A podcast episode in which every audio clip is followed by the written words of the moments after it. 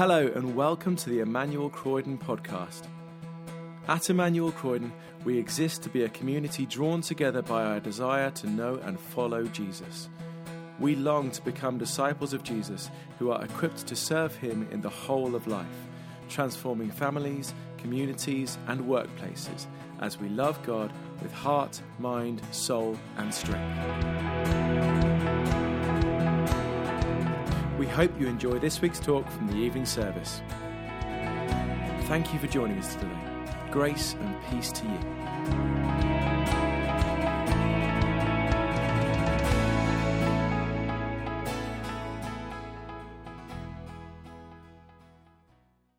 God can be trusted. God is faithful.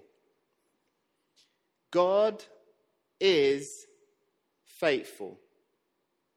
Let that sink in just for a moment.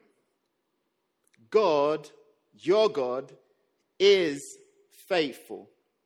That is the song we've been singing today, that He is the rock that when we fall, we fall on Him. But this rock is not just a crutch on which we lean, He is the God Almighty. He is the same rock that stood behind David when he slew Goliath. Courage. God is faithful. I want to say from the very beginning that I believe, I have come to believe, that the most mature Christian in the room is the one who trusts God the most. The most mature Christian in the room is the one who trusts God the most. Let's begin. Mark chapter 4.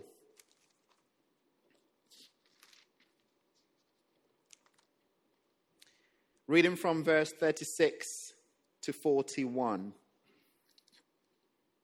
It says this in the New King James. Now, when they had left the multitude, they took him. Sorry, I'll read from verse 35. Sorry. From verse 35. On the same day, when evening had come, he said to his disciples, Let us go over to the other side. And when they had left the multitude, they took him along in the boat as he was. And other boats were also with him. And a great windstorm arose, and the waves beat into the boat, so that it was already filling. But he was in the stern asleep on a pillow. And they awoke him and said to him, Teacher, do you not care that we are perishing? Then he arose and rebuked the wind and said to the sea, Peace, be still.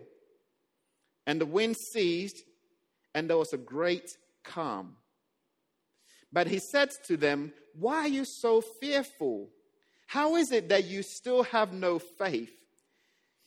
And they feared exceedingly and said one to another, Who can this be that even the wind and the sea obey him?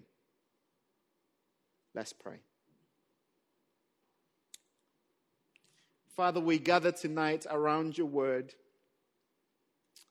And because we believe that you're a God who speaks, may you speak to us tonight. May you cause your children to hear your voice, and in the hearing of your word, may faith arise, that you may strengthen our inner beings, that we may be full of God, and that we will come after you, picking up our crosses and follow you. So help us, Lord. Even as, even as, as I speak, speak to your sons and daughters. In Jesus' name. Amen. Now, this is a very famous, simple story that most of you have read, I'm sure, many times. And I had to until this time when I read it, I felt God speak to me so clearly that I can preach this sermon without any notes. Because the things He said to me struck the core of my being and has shaped me. And the way I'm going to preach like this is um, I want you to interact with me, just like I was interacting with the scriptures. So it's okay to actually answer back at me when I ask questions. They are not rhetorical questions. I want you to actually answer them. Is that all right? Okay, fantastic. That's good. That's good.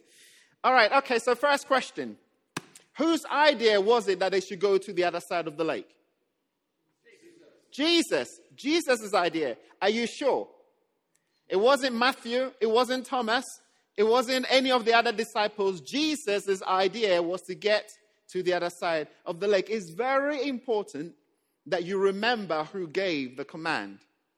Because as you have just read, they are about to go through a storm. So if it was anybody's idea, which wasn't Jesus, you could want to slap him in the face, right? But Jesus, it was Jesus' idea. It was God the Son. Jesus is God incarnate. In the beginning was the Word, and the Word was with God, and the Word was God has spoken. Let us get to the other side of the lake. I've just told you. So the next question is what is the destination of that command? The other side. Okay? So they are on this side, and until they have actually arrived on the other side of the lake, the word of the Lord had not yet come to pass. Would you agree? If Jesus is God and God says, let us get to the other side of the lake, until they have arrived on the other side of the lake, the word of God has not yet come to pass. Please remember those two things. God gave the command, and the destination is on the other side. Everything in between is about to shape them. Okay. So God said to me, Joseph, to go on a conquest, to go on a faith journey with me, you must hear my voice. You must know that I have spoken to you because therein lies your confidence and your courage because I spoke.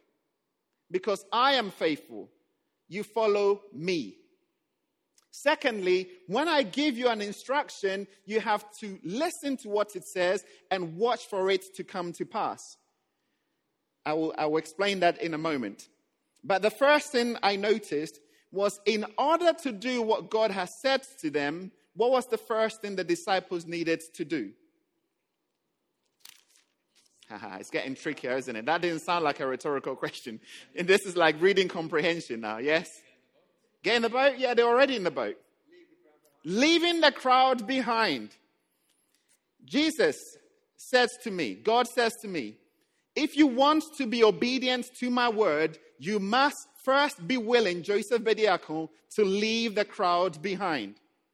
Unless you're willing to leave a crowd behind, you would not be faithful to the word that I have given you. And this is not on the crowd, this is on me. Because he did not speak to the crowd, he spoke to the disciples. What does the crowd look like? The crowd looks like this I want to give up my job as a, a banker, living large, and I want to help the church. But this is a local church somewhere down in on, on an estate that can't even afford to pay you. So you're about to leave your pounds to work on an estate that can't even pay you. And all your friends in the bank are telling you you are crazy. Uh, in fact, let's, let's be sensible. Perhaps, Joseph, you can, you know, you can give to somebody else. Use your money to support somebody else to do the job. You don't have to do that. You don't have to be that crazy. We know you're a Christian, but come down now. Sometimes the, the, the crowd is not even voices in front of you, people in front of you. The crowd can be in your head. Voices. Have you ever had that? When you heard God clearly speak to you about something, and every thought that is coming to you is like, but, but, but, but, but this, and but that, and but this. What if, what if, what if? And, and they crowd in on you.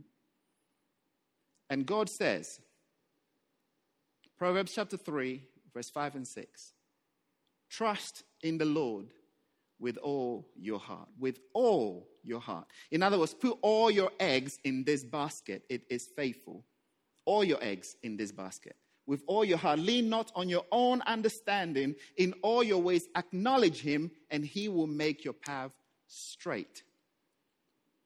Leaving the crowd behind if you're ever going to be faithful and go on a conquest and follow God, to be faithful to God, you must be willing to leave the crowd behind. The next bit is probably the most intelligent thing they did. It says, Then they took him with them as he was in the boat. I heard God say quite clearly to me, Joseph, do not confuse busyness, even busyness for me, with being fruitful in terms of being in intimate relationship with me. Do not neglect personal time with me, knowing me, loving me, keeping that fellowship with me, just because you are now working and even working for me.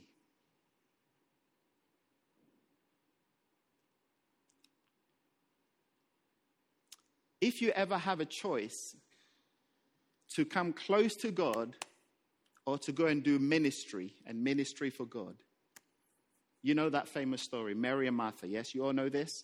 Jesus comes into a house, and Mary sits at Jesus' feet to hear his word, and Martha is busy making preparations, not just to have a party, making preparations for Jesus' ministry so that all the guests can have food to eat. And she's like, Mary is not helping me, Jesus. Can you tell her to help me? And Jesus says, No, because Mary has chosen the better part. Jesus is not saying don't do ministry. He's saying never neglect the important thing. It's first things first. It's a matter of priority. Keep your relationship with God. And as we're about to find out, those who don't do that in the middle of the storm, they fail. Because God will give you a mission that without Him you will not complete. God purposely gives you something you cannot do without Him because He's, because he's after something that I'm about to share with you tonight. So they took him in the boat and they were journeying. And then the very next verse says,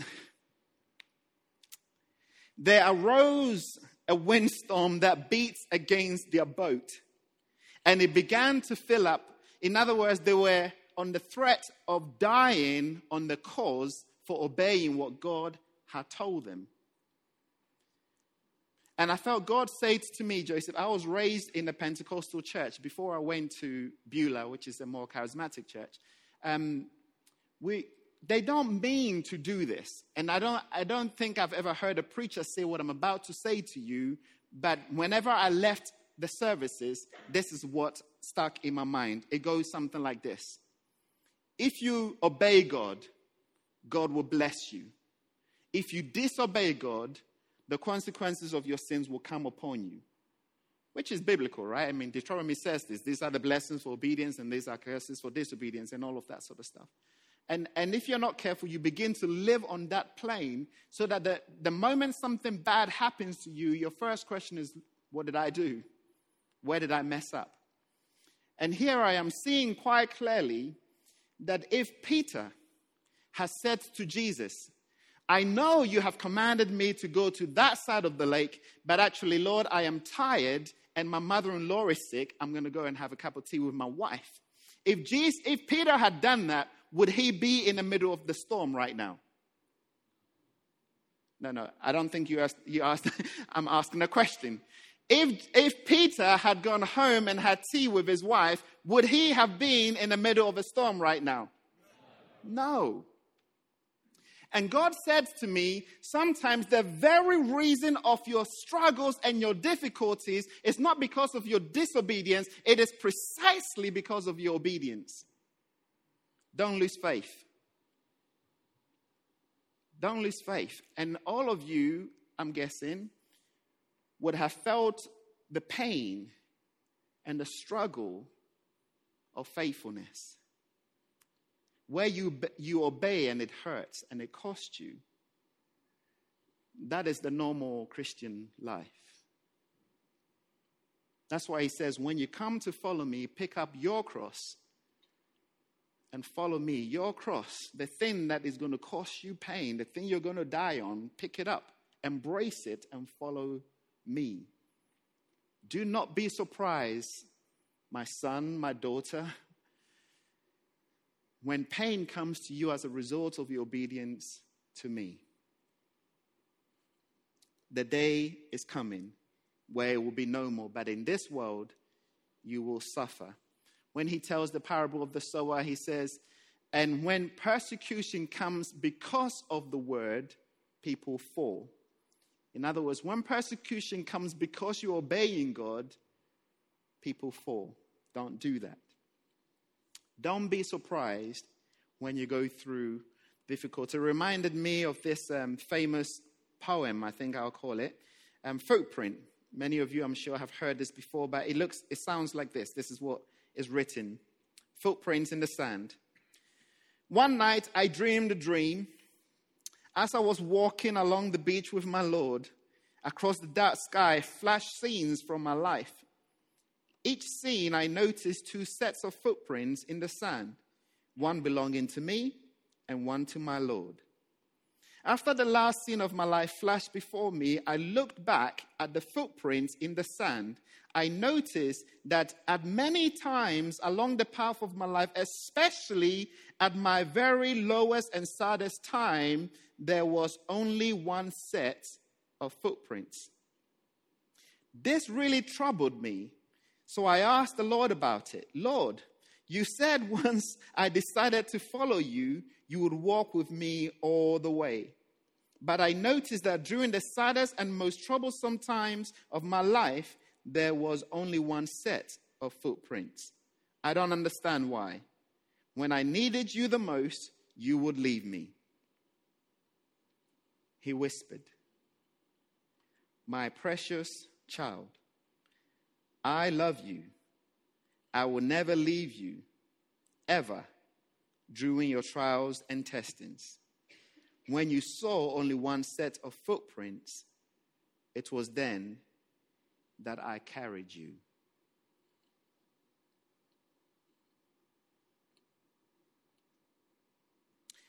Never doubt what God says to you in the light. Never doubt them in the times of darkness. Let me say that again. Do not doubt in dark times what God said to you in the light. In those times when you were praying and worship was flowing and your spirit was stirred and you heard God speak, when you go to walk it out and those difficult times come, do not doubt what he said to you in those glorious times of worship. He is faithful. He is faithful. The next bit says, They woke him up and they said to him, Master, do you not care? Don't you care. Have you, those of you who are parents here, perhaps particularly the older folks, you have done everything for your son or your daughter. You have given up everything to help them, to give them the best. And because they are upset about something, they turn around and shout in your face, You don't care about me. Yeah? The person they are talking to is the one who loves them the most. He is the one who is about to give their life, to give their life for them, to die for them. And this is a little bit of an aside when I was reading through this and I felt God speak to me. That this is perhaps not for you, it might be for other people and how we pastor one another. And you may have heard this before. When people are hurting, when people are going through a storm, they don't see clearly. They don't see clearly. And they will say things that will hurt you, even when you're trying to help them. The pastor could be giving their best, studying, praying, trying to get around as many people as possible, but you have been in the hospital for three days and you haven't heard from John. I knew it. He doesn't like me. I knew it. He doesn't care about me. Oh, my home group teacher hasn't called me yet. And the devil comes in, not because you're evil, but because you're hurting. And so Jesus hears this barrage of don't you care. And if we're not careful, Jesus, who, by the way, is the only person on the boat who can actually walk on water, could have responded, That's a nonsense. What do you mean I don't care about you? Fine, I'm out of here. And he gets out of the boat and he leaves. What do you think would have happened? they would have drowned. They would have not made it to the other side. And the point is this, guys as a church, as a body of people, when we're going through stuff, when we hear people say all sort of perhaps hurtful things to us, let's be patient with them because they're going through stuff. And if we are gentle and caring and loving and not just respond or react, but bear with one another, we will all get to the other side. That's the teaching there bearing with one another, you can help one another get to the other side. Now, I've got one more question. Well, I've got two more questions very quickly and we'll finish. My, my, my, my, one of the first of the two questions is this What would you do if the thing God said to you will not happen to you happens to you? What will you do if the thing that God said will not happen to you happens to you? Let me put some flesh on it. Do you guys believe in prophetic words? Do you guys prophesy? Okay, okay. All right, that's cool. Imagine that somebody's mom is dying, is in hospital. So you call one of these prayer meetings and you pray your heart out and you pray and you fast. Please, God. This, this is a, imagine like a, single mother and, and has got a child who, who is only, say, eight years old, needs the mother. So, with heartfelt compassion, pity, you cry out, Please, God, heal this mom. And, uh, and the person who has a prophetic gift among you says, I believe God says this illness will not end in death. She's going to live. And so you all praise the Lord because you have believed the prophetic message, believing that this woman is not going to die. Imagine that was a Wednesday prayer meeting. And then before you could get to church on the Sunday, i.e., on the Friday, you heard that the mother has died. What do you do? What do you do then? Yeah, that's what I thought. I, I, I couldn't get my head around it either. But, but you see, that's, do you know that happens? In the book of John, chapter 3, chapter 11, sorry. Lazarus is dying. Mary and Martha sends word to Jesus. Two day journey. In other words, they've been praying two days, okay? They're trying to get to God. They get to God, and God says, this sickness will not end in death. They're like, Hallelujah. They trust him, he's faithful. And they bring back word to Mary and Martha Lazarus, this sickness of Lazarus will not end in death. And two days later, they watch their brother die. What happened?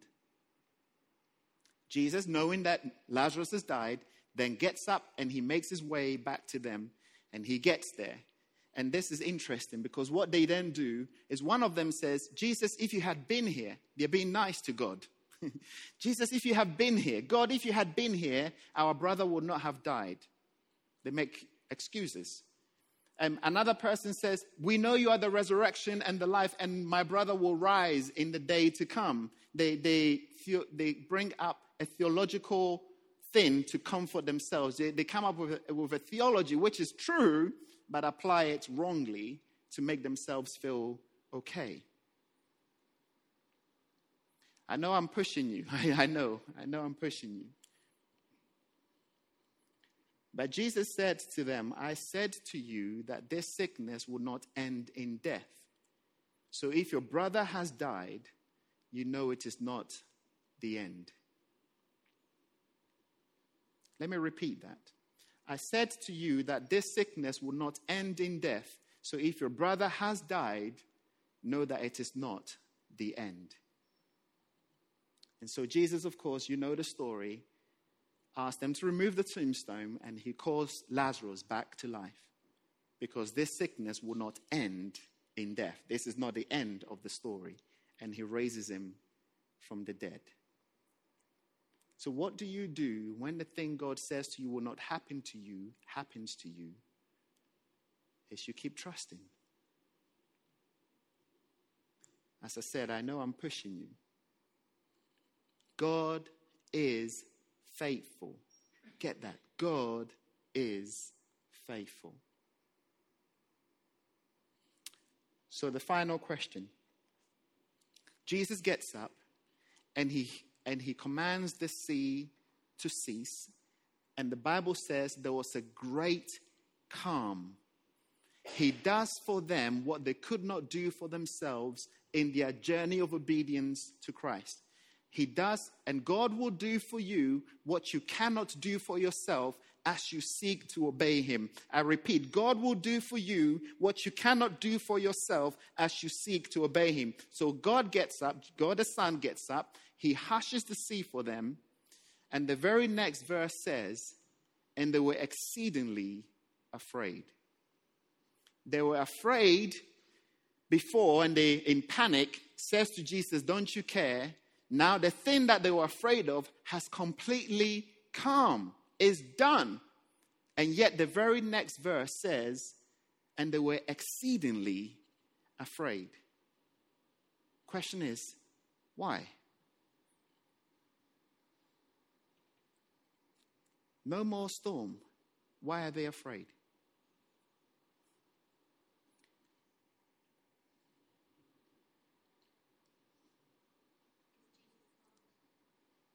Sorry? Because Jesus calmed the storm. They are no longer afraid of the storm, they are afraid of the person on their boat. Who is this guy that even the wind and the storm obey him? Jesus, we have seen you do miracles, but who are you? You just spoke into the wind, and the wind obeyed you. I want to settle tonight that God the Son knew when He gave the commandment on this side of the lake that there was going to be a storm. And I want to suggest to you that sometimes God deliberately sends us through a storm that we might know Him and trust Him more, because the most mature Christian in the room is the one who trusts God the most. I'll finish with this. God says to Abraham, Go and sacrifice your son Isaac. And so the very next day, Abraham gets up and he's taken his son and he's going to kill him. He's going through, he's going up on this mountain, and you can imagine that Abraham is going through a storm. He's like, This is crazy. What's going on here? And yet he's going. And when he gets to the top of the mountain, he takes the knife and he's about to kill his son. And God stops him and provides a lamb for him. And out of Abraham shouts, Jehovah Jireh, God my provider. Up until now, everybody has known God as the great Almighty, the one with whom nothing is impossible. And now we have a new name of God, my, my personal provider. This Almighty God who put the stars in the place, He is my God, my provider. You sing that song. You believe that God is your provider because one man went through a storm. Perhaps when you have been through your storm and your faith has been strengthened, you might become like a Paul when you go through the next storm and everybody else is panicking that this is the end of their lives. You might be the one on that boat saying, No, it is okay. God said, I must stand before the the king. Therefore, this is not the end of our story. You might be the one able to comfort people, to inspire faith in others, to build others up. Because you have gone through a storm and you have known the Lord your God to be faithful. To be faithful. Can I pray for you? Let's pray. Shall we stand?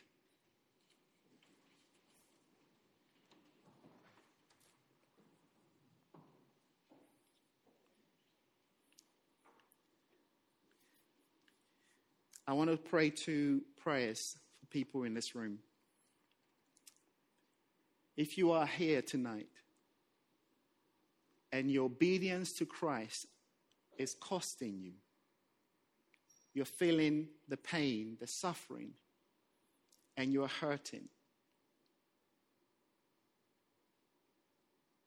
I want to pray for you that your faith will not fail, that God will bring you comfort that God who is in your boat, the God who was with you at the beginning before this journey started, is still present with you. That he might comfort you.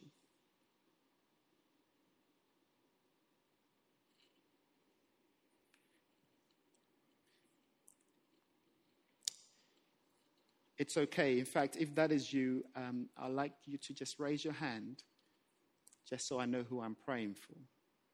If that is you, just raise your hand. I see that hand. God bless you. God bless you. God bless you. God bless you at the back. God bless you. God bless you, gentlemen over that side. Let's pray.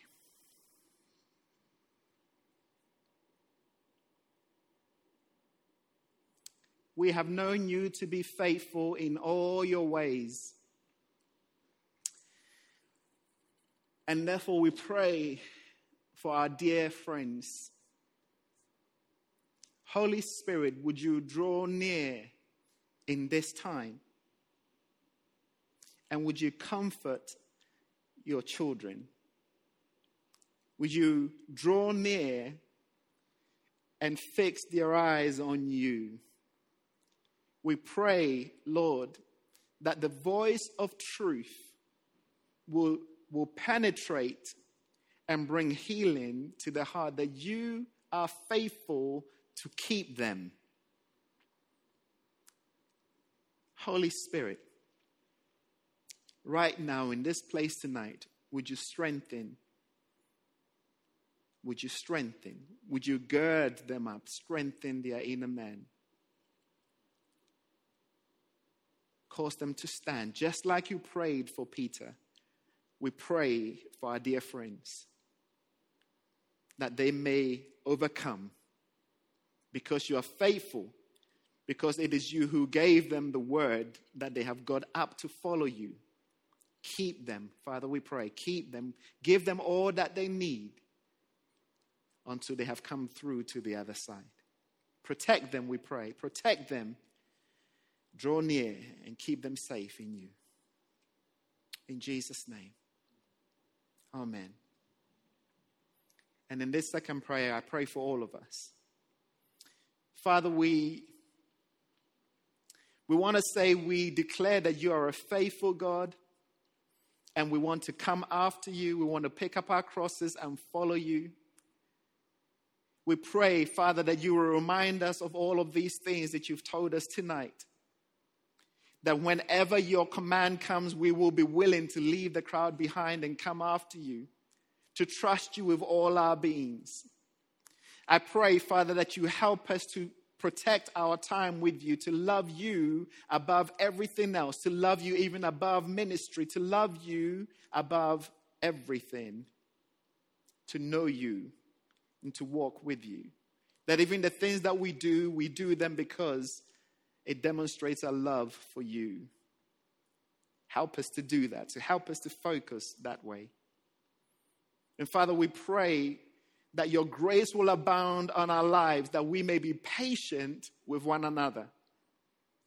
That we will so know your love and care that when other people hurt us, that your grace will overflow in our hearts to have compassion and to forgive one another and to bear with one another until you have brought us to the other side.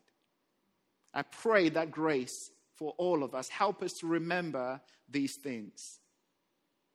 And Lord, when we go through a storm, remind us, may your voice come through the storm, the voice of truth.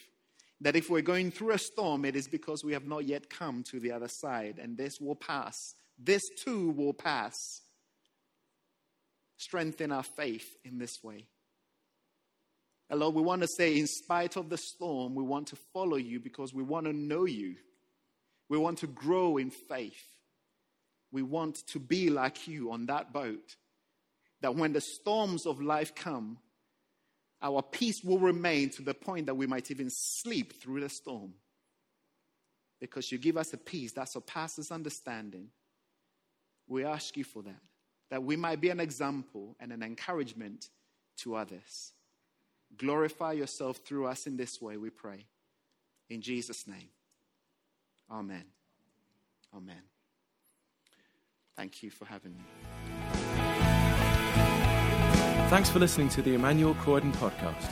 For more information about our church and everything we have going on, visit our website, emmanuelcroydon.org.uk. You can also follow us on Facebook, Twitter, and Instagram to see and hear what's going on in the life of our church.